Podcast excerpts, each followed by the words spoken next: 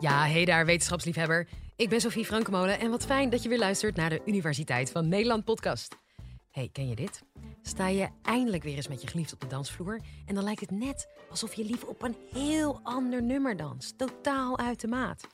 Partners die niet kunnen dansen. Het is een maatschappelijk probleem. Maar waarom kan je partner niet dansen? De wetenschap, namelijk neurowetenschapper Fleur Bauer van de Universiteit van Amsterdam, heeft er gelukkig een antwoord op. Live vanuit Paradiso is dit de Universiteit van Nederland. Ik doe onderzoek naar hoe ritmegevoel werkt in de hersenen. En nou geef ik daar wel vaker een praatje over. En eigenlijk vertel ik altijd dat de meeste mensen best een aardig ritmegevoel hebben. Maar dan is er dus altijd wel iemand in de zaal die zijn hand opsteekt en zegt: Ja, maar mijn partner die kan dus echt niet dansen.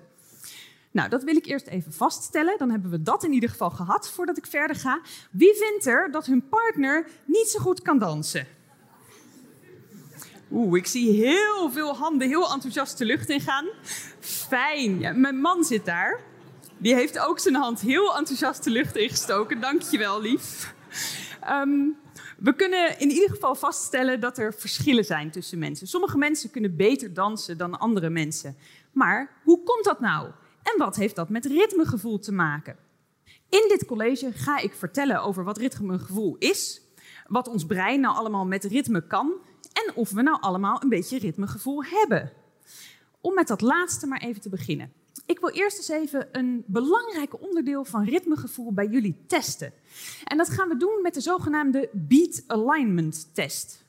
Dat is een test die is ontwikkeld door Engelse en Amerikaanse wetenschappers om te meten of je een beetje de maat in muziek kunt horen. En de maat, of de beat, is de regelmaat in het ritme waarmee je kan meetikken, met je voet bijvoorbeeld.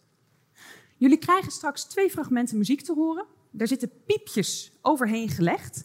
En de vraag voor jullie is: zitten die piepjes precies op de beat of zitten ze niet op de beat? En jullie mogen de groene en rode antwoordkaartjes daar weer even voor tevoorschijn halen. Um, want je mag straks uh, groen laten zien voor ja, ze zitten op de beat en rood voor nee, ze zitten niet op de beat. Uh, let goed op, want we gaan meteen naar het eerste fragment luisteren.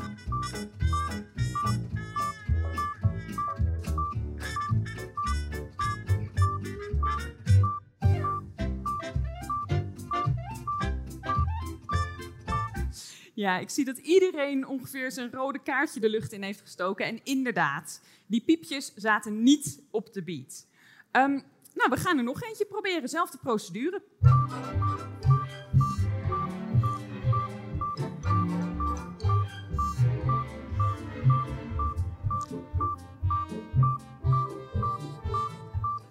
Ja, ik zie nu dat de merendeel van de mensen heeft groen omhoog gestoken. Maar er zijn toch ook een stuk of 10, 15 mensen die rood hebben opgestoken. En inderdaad, deze zaten ook niet op de beat. Hij was wel een beetje moeilijker te horen. Die piepjes zaten er wel wat dichterbij. Nou, als wij een echte test doen in het lab, dan laten we natuurlijk nog veel meer fragmenten horen. En eigenlijk vinden we altijd dat verreweg de meeste mensen een heel aardig maatgevoel hebben. En wat we ook uit ons eigen onderzoek weten, daar heb je dus helemaal geen muziekles voor nodig. Dat kan je ook gewoon als je nooit muziekles hebt gehad. En dat is maar goed ook. Want als je de maat kan horen in muziek, dan kan je voorspellen wanneer de volgende beat gaat komen. En die voorspellingen zijn een van de belangrijkste aspecten van ritme. Als je namelijk wil meebewegen op ritme, bijvoorbeeld wil klappen met de maat mee, dan moet je die beweging eigenlijk op tijd beginnen om precies op het juiste moment je handen op elkaar te slaan, zodat dat precies gelijk met de volgende beat is. En dat lukt niet zonder die voorspellingen. Maar hoe doet het brein dat nou? Dat voorspellen van die beat in een ritme. Nou, we denken dat dat iets te maken heeft met trillingen of met een mooi woord oscillaties. En eigenlijk alles wat regelmaat heeft, een terugkerende regelmaat, dat kunnen we beschrijven als een trilling of oscillatie. Dus bijvoorbeeld de slinger van een klok of het dag- en nachtritme. En ook de maat in muziek heeft regelmaat. Dus ook dat is een trilling of oscillatie. En het brein zit helemaal vol met oscillaties. Hersencellen, neuronen, die communiceren met kleine elektrische signaaltjes. En groepjes neuronen hebben de neiging om dat met regelmatige tussenpozen te doen. En het gevolg daarvan is dat heel veel processen in dat brein te beschrijven zijn als een oscillatie. En nou komt het mooie. Als je twee oscillerende systemen hebt en je brengt ze met elkaar in contact, kunnen ze zich aan elkaar gaan aanpassen. En dan gaan ze langzaamaan synchroon lopen. Nou, om te laten zien hoe dat synchroniseren nou een beetje werkt, heb ik deze metronooms meegenomen. Um, in feite is ieder van deze metronooms is een oscillerend systeem, want ze hebben een regelmatige beweging. Dan ga ik ze even aanzetten. Dat moet ik dus niet precies gelijk doen. ik moet ze ietsje ongelijker, zoiets. Um, nu staan ze op een plankje en daaronder liggen twee lege blikjes. En die zie je al een beetje bewegen. Omdat die kunnen bewegen, kunnen ze hun trilling aan elkaar doorgeven. En als het goed is, ja, daar komen ze al. Ja, dan gaan ze dus synchroniseren. Nou, het idee is dat dit is wat ons brein uh, doet. De hersengolven in ons brein synchroniseren met de maat in de muziek. En als dat gebeurt, kunnen wij voorspellen wanneer de volgende beat gaat komen. Nou, dat lijkt vrij eenvoudig. We hebben regelmaat in ons brein, we hebben regelmaat in de muziek en dat koppelt aan elkaar. Maar gelukkig is ons brein wel wat ingewikkelder dan een metronoom. En we kunnen dan ook wat meer met ritme dan alleen regelmaat horen. We kunnen bijvoorbeeld ook voorspellingen doen op basis van een ritmisch patroon. En met een ritmisch patroon bedoel ik de opeenvolging van lange en korte tonen die samen de structuur van het ritme vormen, zeg maar de morsecode van het ritme.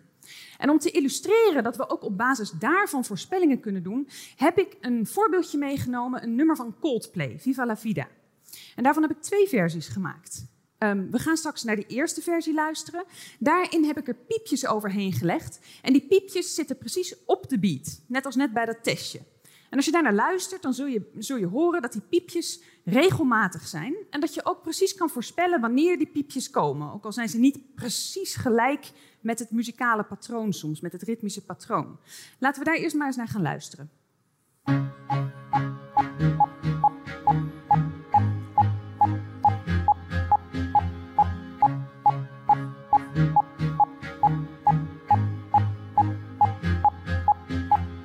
Dat is dus de beat. Dus die heeft regelmaat. Maar dan heb ik nog een versie gemaakt en daarbij heb ik de piepjes over het ritmische patroon heen gelegd. En in dit geval is ook dat patroon ontzettend voorspelbaar, omdat het zich steeds herhaalt.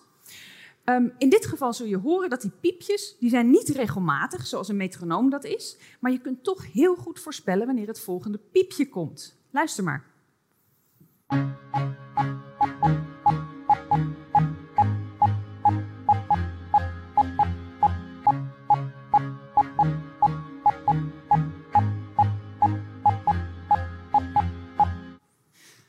Oké, dus ritmegevoel.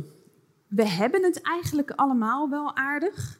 Het heeft heel veel met voorspellingen te maken. We kunnen bijvoorbeeld voorspellen uh, waar de maat in de muziek gaat klinken, doordat onze hersengolven synchroniseren met die maat in de muziek.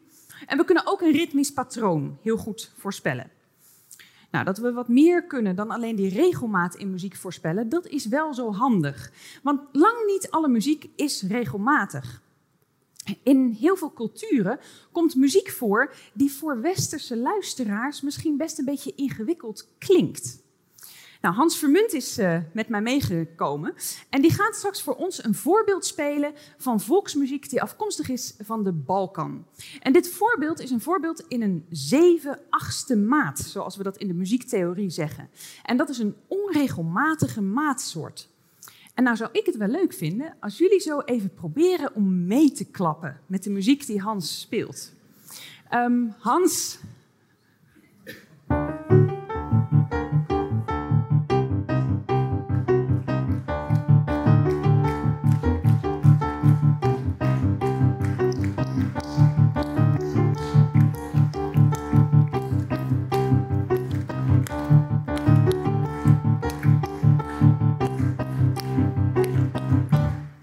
Ja, heel goed. Uh, applaus voor Hans. Ja, ik, ik, weet niet hoe het jullie verging. Het, het lukte uiteindelijk eigenlijk heel aardig, maar ik vind dit best moeilijk. En ik heb jullie dus net allemaal verteld dat iedereen heel aardig ritmegevoel heeft. Maar er zijn dus wel degelijk verschillen tussen mensen, want Hans die speelt dit moeiteloos. Um, nou, een deel van die verschillen komt natuurlijk door aanleg. Maar een deel van de verschillen komt ook door de ervaring die je met muziek hebt. Als je bijvoorbeeld bent opgegroeid op de Balkan, dan heb je misschien heel veel van dit soort ritmes gehoord. En dan zal je brein dus ook beter in staat zijn om voorspellingen te doen over wat er gaat komen. En zal je dus waarschijnlijk er ook beter op kunnen dansen. En dat geldt natuurlijk ook voor andere genres. Als jij heel erg veel naar experimentele jazz luistert, dan zal je waarschijnlijk hebben geleerd om de patronen in die muziek heel goed te herkennen. En dan zal je dus waarschijnlijk ook beter kunnen voorspellen wat daar gaat gebeuren. Die voorspellingen hebben vervolgens ook nog heel veel invloed op of we muziek mooi vinden en ook op of we zin hebben om op die muziek te dansen. En dat wilde ik even uitproberen. We kunnen namelijk muziek zo voorspelbaar en onvoorspelbaar maken als we dat zelf willen. Dus ik wilde eens kijken wat er gebeurt als wij knutselen aan de voorspelbaarheid van echte muziek. Uh, Hans die heeft voor ons twee versies van een nummer van de Pointer Sisters voorbereid. I'm so excited. Um, en we gaan daar straks even naar luisteren. En eigenlijk is de enige vraag die ik voor jullie heb: uh, luister goed naar deze twee versies. En Hans gaat eerst versie 1 spelen.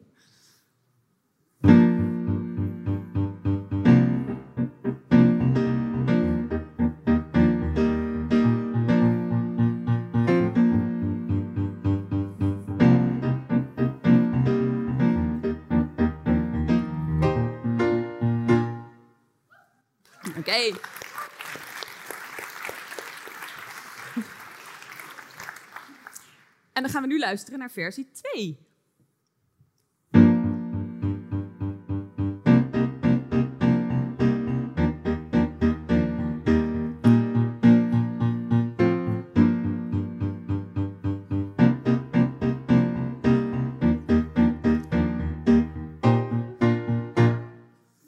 Oké, okay, dankjewel.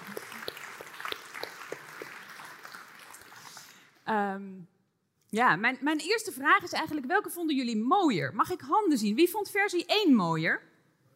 Oké, jullie zijn unaniem. Ik hoef niet meer naar versie 2 te vragen. Um, uh, ja, ik denk dat dat komt omdat Hans versie 2 ontzettend voorspelbaar heeft gemaakt. En wat we ook uit onderzoek weten, is dat uh, we vinden muziek vooral mooi als het niet helemaal voorspelbaar is, maar als er af en toe wel iets verrassends gebeurt. Het mag ook weer niet helemaal onvoorspelbaar zijn, want als we helemaal geen voorspellingen kunnen doen, dan vindt ons brein dat ook niet zo fijn. Um, met andere woorden, er is een sweet spot waar de balans tussen voorspelbaar en onvoorspelbaar precies goed is. En dan vinden we de muziek mooi. Um, en die balans is ook nog eens voor iedereen anders. Um, het kan best dat sommige mensen veel meer van voorspelbare muziek houden en andere mensen van meer onvoorspelbare muziek. Nou heb ik nog een andere vraag. Bij welke versie hadden jullie meer zin om te dansen? Mag ik handen zien voor versie 1? Grote meerderheid. Was er nog iemand die bij versie 2 meer zin had om te dansen? En zelfs helemaal niemand. Wauw, oké. Ehm, ja, zin om te dansen, dat wordt in de literatuur ook wel genoemd het aangename verlangen om te bewegen op muziek. Uh, ritmewetenschappers noemen dat ook wel kortweg groove. En het blijkt nou dat net zoals je muziek mooi vindt, als het zich precies op die sweet spot tussen voorspelbaar en onvoorspelbaar bevindt, dan heb je ook meer zin om erop te dansen. En een van de theorieën is dat als muziek net een beetje onvoorspelbaar wordt in het ritme, dat we dan vanzelf een beetje gaan bewegen, omdat onze eigen bewegingen ons dan weer helpen om betere voorspellingen te doen. Nou, die hele sterke link tussen ritme en beweging, die zie je ook als je kijkt welke hersengebieden zich bezighouden met ritme en met voorspellingen doen in ritme. Dat zijn hersengebieden die deel uitmaken van de motorische hersennetwerken. Met andere woorden, dat zijn hersengebieden die zich bezighouden met het plannen van beweging. En dat verklaart misschien ook wel waarom je als je naar muziek luistert vaak als vanzelf een beetje mee gaat bewegen. Maar nu even terug naar mijn beginvraag.